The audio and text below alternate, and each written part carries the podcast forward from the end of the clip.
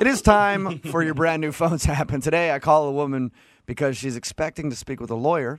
She also thinks that I'm going to ask her some normal questions about her case, but in reality, she's about to get the grilling of a lifetime from yours truly, Casey Ryback, attorney at law. It's your brand new phone tap right now. It's another Jubal phone tab. Weekday mornings on the 20s. Only on Moving 92.5.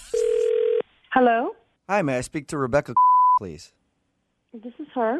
Rebecca, m- my name is Casey Ryback. I'm a lawyer for Mr. Martin. How are you today?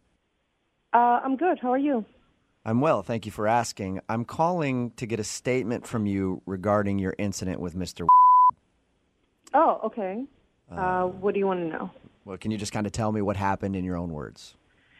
Yeah, uh, about a month ago, I was uh, crossing the street, and your client was in his car, and he went to make a turn. Basically, knocked me on my back, and um, I messed up my neck, and that's pretty much it. What happened?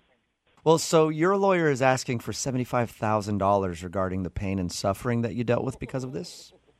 Yes, I've been getting treatments at a chiropractor because of this incident. Okay.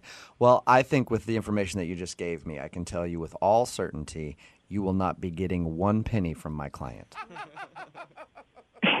I think we're going to let the judge decide that.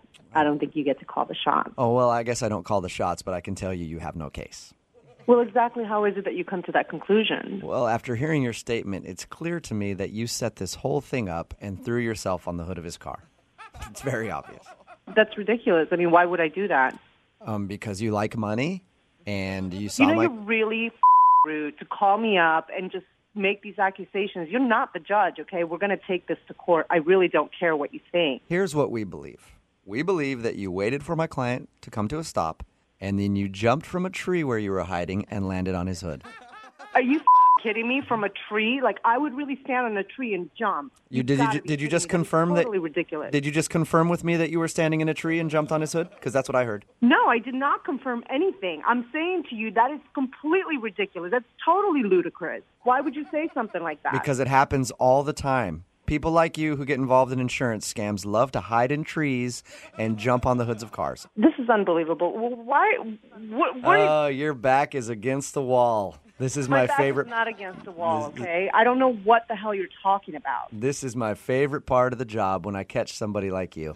You know, you're an asshole. We believe that you did this because my client drives a very expensive car and you thought he would be an easy mark for you to Whoa, make some money. whoa, whoa, whoa! Very expensive. Have you looked at your client's car?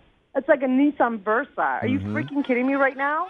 Yes, those are very That's Mm-hmm. expensive. not an expensive car. You really don't know what an expensive car is. those cars sell for upwards of 13 to I 14,000. really don't care what this. This car's a piece of shit, really.